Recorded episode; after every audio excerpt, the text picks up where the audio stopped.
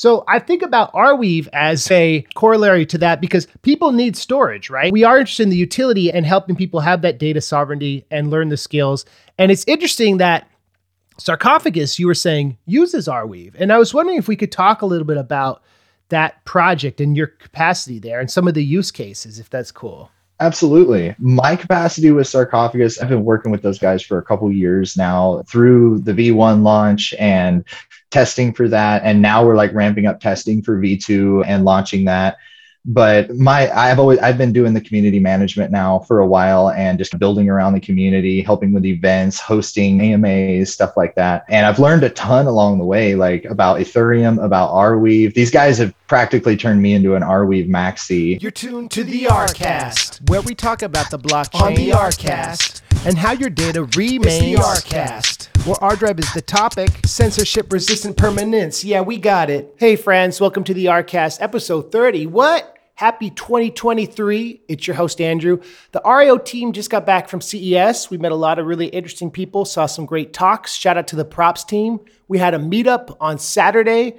And uh, shout out to the community members who came out to hang out with us. It was great. We're going to be at ETH Denver. We're going to be at South by Southwest. So stay tuned for more exciting action. This week we talked to Johnny, and Johnny got his start living off the land in Montana. He got into blockchain, he got into community management. He talks about how he got involved with sarcophagus and why Arweave is so exciting. So this interview is great because I met Johnny in real life at the Portland RIO meetup, and uh, he's a cool dude. So let's jump into it. This is our interview with Johnny Ringo on the Rcast.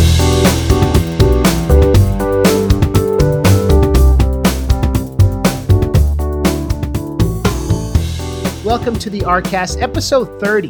We've got Johnny Ringo, JR, here to talk about sarcophagus and a lot of the really exciting projects he's working on in the Arweave world and beyond. Johnny, thank you for being on the Rcast. How are you doing? Oh, great, great. We got to meet up in real life in Portland at one of the RIO ArDrive community events and you came out and we had fun at what was that place in Portland? Do you remember? It was the Road Brewery. I don't remember which one specifically here in Portland, but I remember it was the Road Brewery. I had a few beers that night.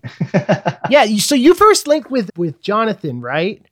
Yeah. Or how did you first link with the team? Through Anthony? I was talking to him on, I think it was an ArDrive, and he was like, Yeah, this next week we're busy because we're all going to be meeting in Portland. And I was like, Portland?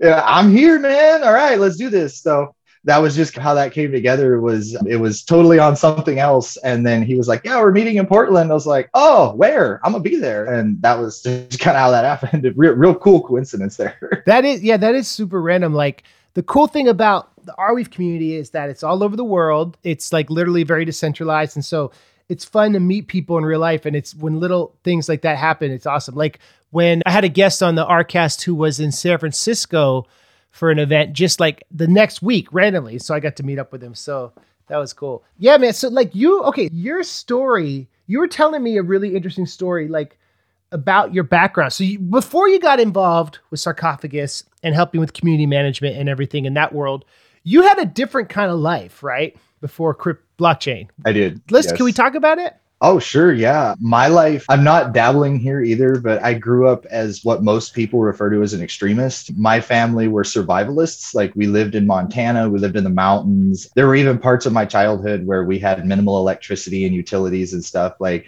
I grew up growing gardens and really living off the land and learning to survive in extreme conditions and stuff. So I it's funny when that seems really unrelatable to blockchain, but part of that childhood and growing up that I had was this really severe desire for freedom and sovereignty. That was something that my parents really always wanted, and a lot of reason why they lived off grid, completely off grid. And so, with that, as I got older and kicking against the pricks a little bit growing up, I was like, man, this whole not being a part of society whatsoever thing, it just doesn't work all that well. It's really hard for someone at 18 years old to try and live that way. I got a normal job and started integrating with stuff. And I, I did some really like unique jobs. Like I was a commercial crab fisherman, like the stuff on Deadliest Catch, and did all sorts of stuff. And then at one point, I started getting into the tech world. I don't know, four or five years ago, started really getting a little more into tech and realizing that this was where like the majority of careers are headed at this point. Most of the careers are going to matter in the future. A lot of them are getting digitized in some way, whether it's at home, work from home environments, stuff like that. And I heard about this concept where oh people are building these computers and they're earning money passively with them. And i was like what is this? This was back in 2017 and my wife actually was the one who introduced me to it. And i ended up building mining rigs and stuff. And that was my introduction to web3 and crypto back in 2017 was building mining rigs. I actually made like a little business out of it called the raven's nest. And i built Ravencoin mining rigs. And i did that for a couple years. And then this last halving cycle with Bitcoin, right before the Polkadot launch, I was on Facebook a little bit more at the time. The job I had, I was working at Intel as an engineer, and we had long lunch breaks. So on my lunch break, I'd sit there and surf Facebook because I was night shift, so I couldn't talk to my wife or anything. And one night I got the idea that I was like, oh, I'm going to fire up this Facebook group for Polkadot. This was in August of 21, I think. And Polkadot hadn't launched their token yet, or maybe it was 20. I'm trying to remember which year it was now, but but they hadn't launched their token yet. So I created this Facebook group. And within six months, it exploded because Polkadot got popular. And as of now, and even then, it's the largest social network for Polkadot, this group that I created back then and that kind of blossomed into just meeting people. Being having that huge social network on facebook of all things blossomed into meeting people. And i ended up meeting zach who was one of the founders and original builders of sarcophagus. And they at the time they hadn't launched their v1 yet. They hadn't launched anything quite yet. And they were looking for someone to help with just getting a community going. And they saw the polkadot community and what i've been doing. And they're like obviously you have some kind of skill in this because you put this community with 85,000 people together. So, you know, let you want to take a shot at this. And I was like, yeah, sure, let's do it. And um, that was really the start of my career in Web3, like the real start of it, because at that point I went from just doing like mining and little bits of hobby things to like really diving into like how contracts work on Ethereum. And then, and I got introduced to Arweave at that time as well, because even the earliest designs all relied on Arweave storage. But yeah, like I got introduced to Arweave and Ethereum both at the same time as when I was like really jumping into this as a career and ended up going full time about 10 months later. And I've been full time in Web3 since. That is cool. That is, wow, what a story. So your parents raised you in part in Montana off the grid. Where in Montana? Or was it just remote away from everything? Uh, the closest like knowable town that we were by was called Butte. And if you've ever been through Montana, you've probably heard of Butte because they have a big festival there every year and a lot of people show up there. It's really just a big drinking fest. Like that town, I don't have very fond memories of Butte, Montana, to be honest, but, but is where I grew up. a lot of Irish people settled in Montana. Yes. Yes, that whole town, that whole area is all Irish Catholic descent. They're all from that that that original the miners and everyone who settled that. A lot of them were Irish, yes. The miners. And it's interesting how yeah, like to be off the grid in a place like that where brutal winters far away from everything like that really taught you to be self sufficient. That's something your parents instilled in you. Yes, yes. So, do you think that being a community manager and being able to communicate like you have some skills you learned with like uh, presumably you had to have good teamwork with your family because you relied on each other right growing up? Definitely. I actually i don't know so much about like the social skill stuff. Like honestly i developed a lot of that on my own. I was homeschooled and not to put homeschooling down because the education in my opinion is really superior. The social interaction aspect of it it's not the same. Even if you have other homeschool friends you're not really dipped into society. You don't really learn what are other kids like out there that I'm going to interact with when I'm 18 and looking for a job. So like the social aspect was very different, but the education was solid. Right. And the thing that I learned the most from my upbringing was a solid work ethic, actually. Like no matter what, that's the one thing. Like as mad as I get at my dad some days about, oh man, you should have done this or you should have done that or anything like that. I always thank my parents for my work ethic because they taught me to just keep going like no matter how rough things are no matter how like just obliv like just hard the world is around you you just have to keep moving forward and focus on what you're doing and get it done and that was that that was probably my biggest like strength i got from my parents yeah because like if the firewood wouldn't get chopped, I imagine y'all would be danger would be dangerous. You couldn't survive. Like stuff like that. Like you literally have to have a work ethic. And it's that's something that's interesting about the pioneer spirit of the American West. We're going to do things ourselves. We're going to try to fix what the 20th century did wrong. And it's a big mission, but it's like that kind of use the term survivalist.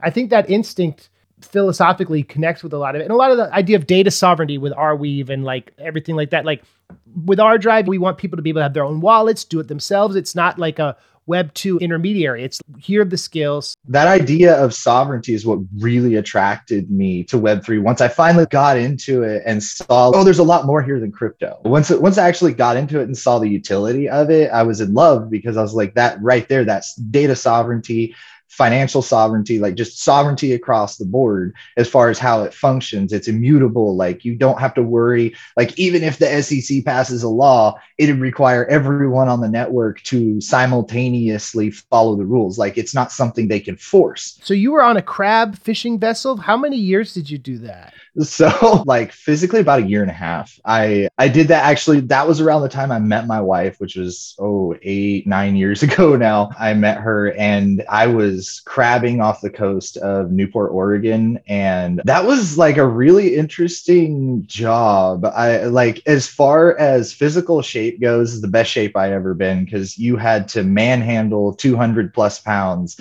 like a hundred times a day. You had to sit there, pick it up, and throw it like it was nothing. And if you didn't, people would be like, "Dude, move faster." So it was a very physical job, and yeah, it was a fun job. Like great to have some experience under my belt, but not something I'd recommend to anyone as a permanent career. It literally like shaves years off your life because you don't get to sleep, you don't get to eat properly. It's terrible physically. Wow, and I bet it rains, and it's like you have yep. the image of the rough sea and water. You're getting soaked in salt after a trip on the ocean. The salt like is literally caked on your skin. You can sit there and just shave the salt off your skin because there's no showers on the boat. Oh god. So you're like, oh, it's terrible. It was terrible. What was the longest you were out? Three and a half days. Wow. And we slept in four hour shifts. Yeah, it was, yeah, that was what they called the crab opener. And I only did one I because I started at the end of one crab season and then went through a whole nother crab season the next season. And the crab opener is this insane event where everybody overloads their boat with traps and then goes out on the water and tries to strategically launch all those crab traps as quickly as they can. And it can take two or three days to do it when you're out on the water. And it takes multiple trips back and forth to shore to reload the boat to get the traps out there. So it's this sprint basically at the beginning of the season because there's so many boats that are out there in the good spots. Like it's a sprint to get your pots out there before everybody else does. So it was just this insane adrenaline and Red Bull fueled. Let's yeah. get this done. And we're not sleeping. We're freaking Poseidon miniatures out here, demigods. like it was this whole like this air of just.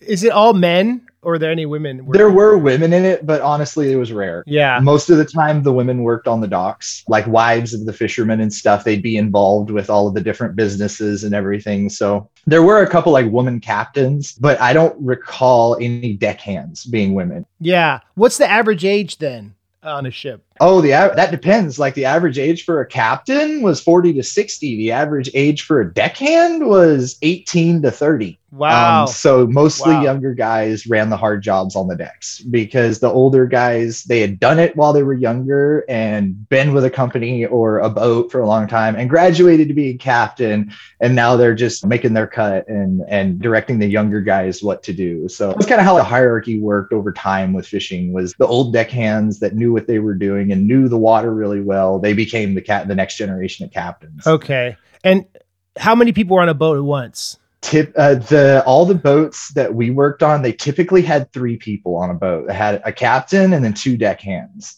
and that was for any boat up till 65 or 70 feet long. Then once you got into the 120, 150 footers that traveled all over from like California, Oregon, they would have full crews. We had the Northwest. Um, I think that was the name of the boat, but they were actually on Deadliest Catch. They docked in Oregon where we docked every once in a while. And of course, their crew and their boat like dwarfed everything else at that dock because it was a massive operation. On this podcast. We get a lot of people with unique experiences. I've never interviewed someone like who worked on a crab ship. it, it, was a really unique job. and it sounds, yeah, and it sounds like it, it, set you up for, it took your communication skills, dealing with teams.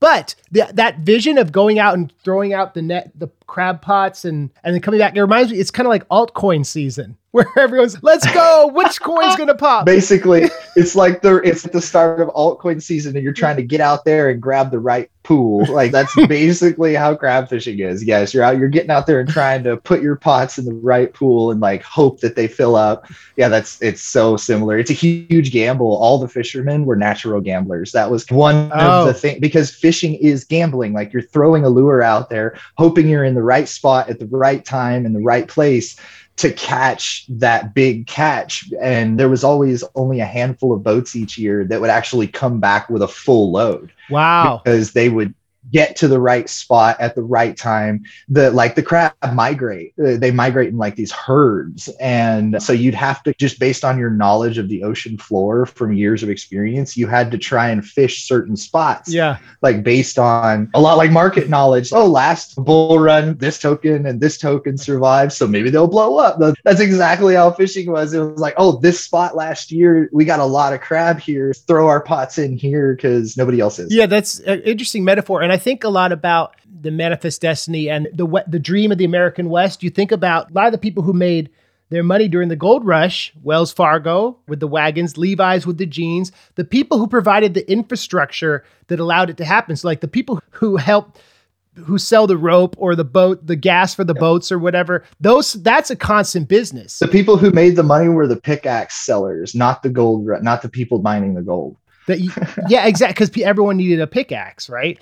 Yep. And just like yep. the people who manufacture the crab pots, everyone, you need a bunch of those. So I think about Arweave as a corollary to that because people need storage, right? We are interested in the utility and helping people have that data sovereignty and learn the skills. And it's interesting that Sarcophagus, you were saying, uses Arweave. And I was wondering if we could talk a little bit about that project and your capacity there and some of the use cases, if that's cool. Absolutely. My capacity with Sarcophagus, I've been working with those guys for a couple years now through the V1 launch and testing for that. And now we're like ramping up testing for V2 and launching that but my i've always i've been doing the community management now for a while and just building around the community helping with events hosting amas stuff like that. And i've learned a ton along the way like about ethereum about arweave these guys have practically turned me into an arweave maxi. That's why i did that article the other day because i've just i've fallen in love with the ecosystem oh yeah thank time. you oh. That was a great article. I you know what? I started writing that weeks ago and it was meant for a specific project that kind of fell through but after that fell through i was like oh i I want to put this article out because I was like, I really want to get this out. I, yeah, really blown away with the community's response on that too. I put it up. Oh, this is like this article, and I want to do this just to thank everyone. And yeah, the community response on that was completely unexpected and blew me away. So I appreciate the whole Arweave community on that. Good job. But so with sarcophagus, now that we're coming up with V2, there's been some redesigns and stuff like that. And the storage, we I remember in V1, they were playing around with the idea that possibly storage could be expanded to Filecoin and other storage based platforms in the future if it was desired. But through operating V1 and doing the V2 designs, like the whole community, the developers, like everyone in unison was like, no, we're just doing our Arweave. We don't even want the other ones that like, and that that was just like a beautiful thing that like the V1 design used Arweave and everyone loved how it operated, how it worked for the D app and everything, the permanent data, payment once, like it all worked just so well that when V2 came, everyone was just like, nope, let's just stick with Arweave. It works great. Let's worry about if we want to do L2 contracting and stuff that cheapens up the process, stuff like that. Then, you know, we'll look at stuff like that, but we're going to stick with Arweave. Maybe give us like a, a use case through which this would be used and then we can explain the technicals definitely actually a use case i discussed with the developers recently because we were looking at a little more niche use cases, but stuff that was short term. And one thing we came up with that was really interesting was the idea of a border crossing in it, say for a journalist or someone who's doing political activism or anyone who's carrying data that they're not like sure would be allowed crossing a border. And I remember this when I worked at Intel, one of the things we were trained on was that if you are traveling on business, you have to be very careful about the tech you carry with you. There are some countries that won't even allow certain tech. Like they, they just look at it as, oh, you could possibly be transferring data across this border that we don't we don't want this. And I remember working there, they trained us heavily on that. They're like, if you ever go on a business trip, you have to register all of your devices that you're traveling with and register it because they can have stuff like IP and blueprints and stuff like that on it. And if you don't declare that information, it can be confiscated if they figure it out. And of course, every country is different. This is just kind of niche use cases. But the thought was say you're coming to a border crossing or something like that and you're not really sure. You're like, okay, I've got this data on my PC. I don't really know what they're going to do. This data doesn't seem harmful to me, but I'd like to safeguard it just in case. So, in that instance, people can upload this data to the Weave, get it wrapped in encryption so no one else can see it, and then set that dead man switch so that set it for, oh, you're about to cross the border. So, set it for an hour in the future. And then an hour later, if you haven't responded to that switch because your devices were taken or something happens, that data is then made available to a designated recipient address that you could have that's safe, like one that maybe was on a different device or on your phone or, or some other device that is safe to access it from after you've crossed the border. That way, if your stuff's confiscated, it's permanently on Arweave, it's encrypted, and only the recipient you designate can actually get to it in the circumstance that you need it. Otherwise, once you're done crossing that border, you can actually do what's called burying the sarcophagus, mm. which keeps it wrapped in encryption on Arweave so no one can see it. So if you're like, no, I don't need this data, I just I don't want to pay the fees or, or something along those lines, you can just bury it permanently and then you don't have to worry about anyone seeing it or anything like that because it just stays encrypted. Okay. Okay. So let's say so hypothetically if you were a journalist and you went to Afghanistan and you took some videos you uploaded them through sarcophagus, you crossed through, and but you didn't make it. So someone would get an email to a link to those videos, like the transaction on Arweave. We don't have the email notification set up yet, but that is something we're actually working on right now. We're looking at ways to create notifications, whether it's like a toast message. We've also discussed create, creating a integration with Google Calendar, where when you create your sarcophagus, it it sends just a little like message that you can click OK and it just adds it to your calendar. Because then what that allows you to do is just share that with whoever your recipient is and be like, here's the date and time of resurrection. If I don't rewrap at this point, and here's the instructions. Because something else that the tomb is going to do is say you go in there, you wrap your data and you create a new wallet, say, because the tomb will have the ability to create a new recipient. If you don't already have one and you want to create a wallet that's new, unused on chain, then it has a wallet generator. And what it'll do for you is say, you're like, oh, I don't know my recipient's address, but I do, I can create this wallet and then send them the info for it.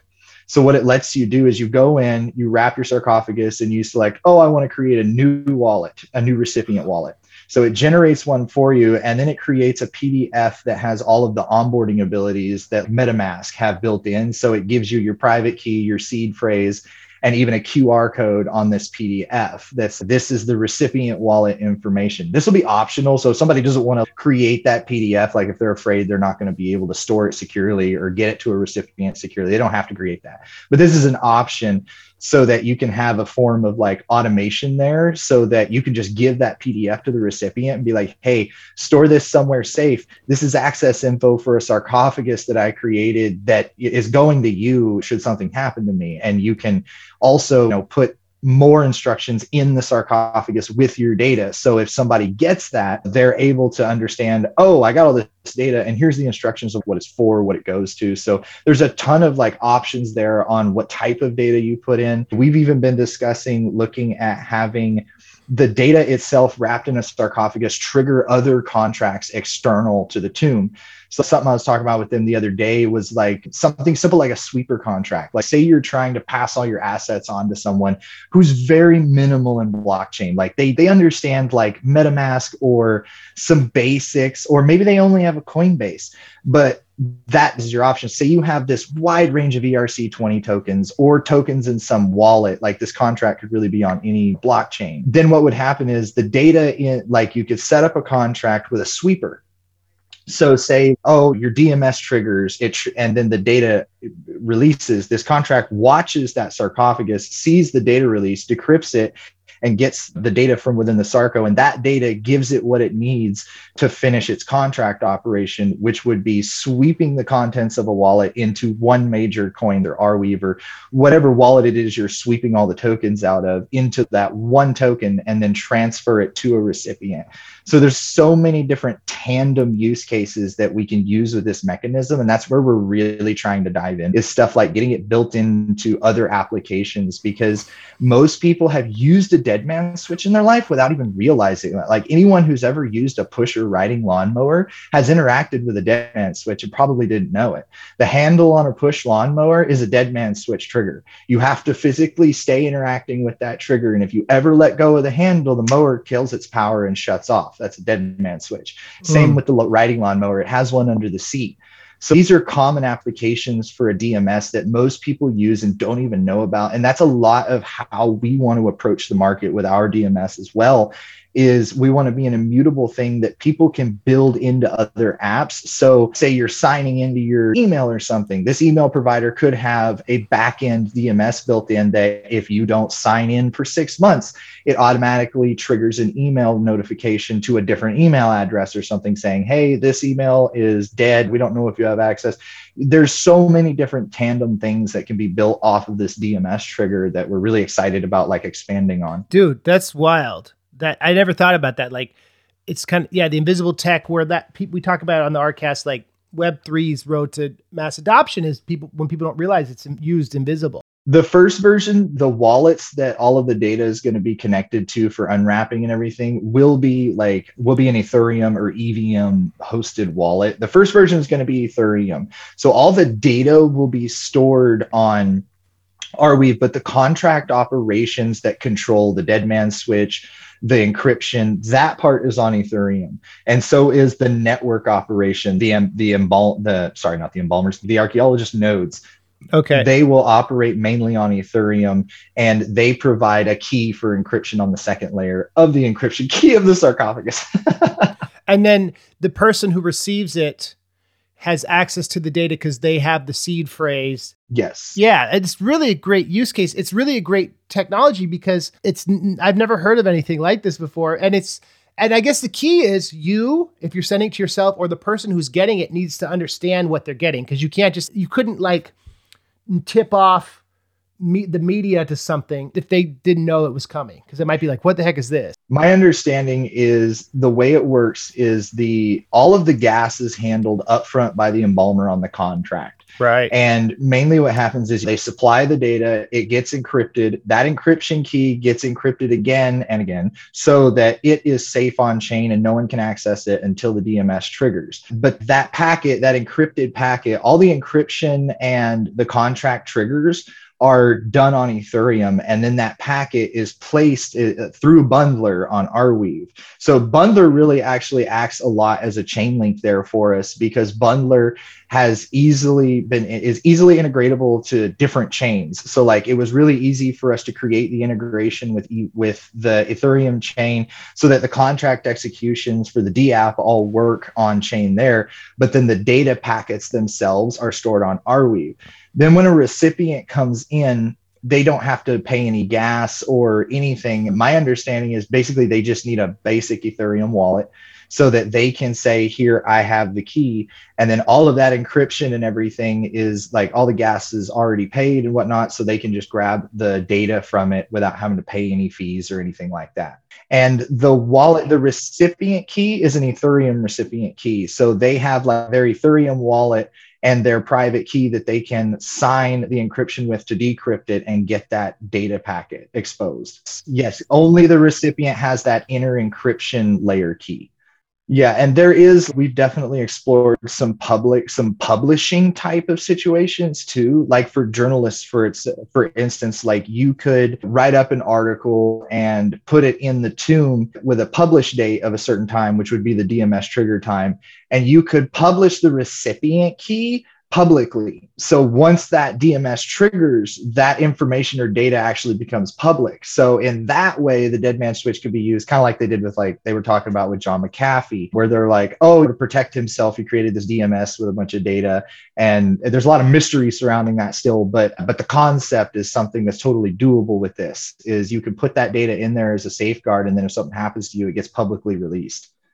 No, I did. We've thought of some really crazy use cases because really all we're building is a safety mechanism that it's really up to the user how they apply it. it. it's just it's a safety switch and if, and there are a lot of crazy use cases we've thought of where people could apply it and not all of them are things that people want but it's just how technology and open source goes like you build the tech and you can't really control how people use it you can just make sure that the tech is solid and that it serves its purpose properly. You can look at stuff like Silk Road. Silk Road was a really big deal. And in my mind, one of the earliest like concepts of this open source decentralization actually being like put out in the world where it's, oh, you can go here and sell whatever you want anonymously and that of course it got shut down and the guy who made it got villainized and everything. But i look at that and go that's really not a whole lot different than what we're doing here. We're building this technology that enables people to do what they want with some anonymity with some sovereignty. I think now it's just hit a point where so many people support that concept support that idea of having some self sovereignty and freedom that even the government at this point realizes they're like stepping in hot water if they just try to shut it down because so many people are behind it now. We hit over a 2 trillion market cap this last bull cycle, and that's not small, at least not anymore.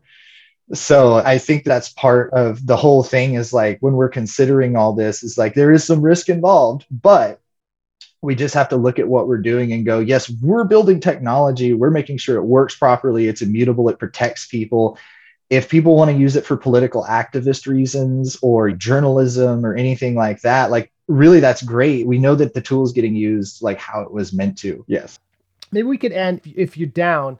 I thought the story of how you met your wife is a good is a cool is a cute one. All right. Yeah, I lo- I like telling this story. My wife when she met me, I was crab fishing and I was dirty and living on a boat and I liked to go to bars and cuss a lot. That was something actually I meant to mention to you earlier when you're like, yeah, you have to work social interaction on the boat. I wanted to stop you there and be like, man, being on the boat didn't do nothing for my social skills. All it did was teach me how to cuss properly. But yeah, when my wife met me, I was, she was with some friends at this bar called Moby Dick's and I was singing karaoke, singing "Forgot About Dre" because I was all about going out and drinking and do karaoke. I still miss it. Like I haven't done karaoke in a minute, but I've been meaning to get out and do it again because I like singing and I, I like having a couple beers and getting up there on stage and singing. But yeah, I was rapping, and the funny part of it was like I remember being on stage and you looking out at the crowd while I'm doing it and everything and seeing her and she was like laughing and smiling and look at me. So in my head, I'm like,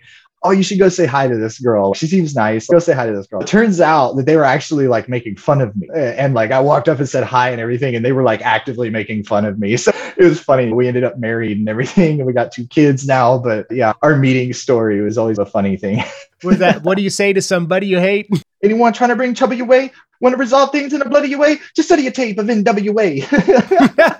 yeah, man, I still got Sarcophagus has got the wrapped information, and Jonny's got the raps. That was why I did that one because I knew that song so well that I could do it without looking at the prompt. And I remember I, I was such a little show off. I would turn my back to the prompt and sit there and sing looking up at the ceiling so that people would know I knew the words to the song.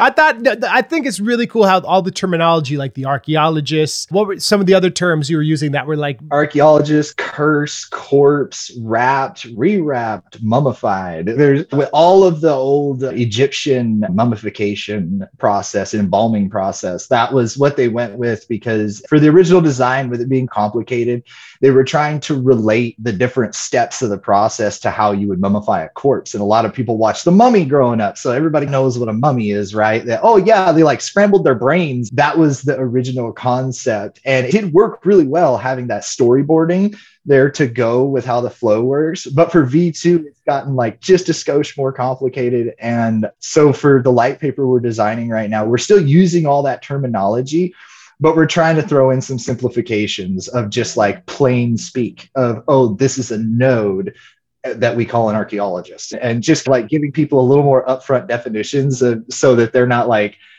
so the embalmer wraps the corpse and it is unwrapped by the archaeologist in the future when the dead man switch goes off. If you completely stick to the terminology, people are like, what?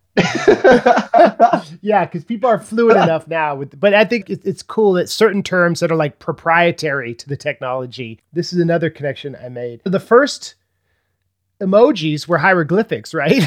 oh yeah, yeah. The Eye of Horus, the like, yeah, like the symbols that were easy to recognize. So it's like this was the first dab. This was the first dabs. Yeah, thank you.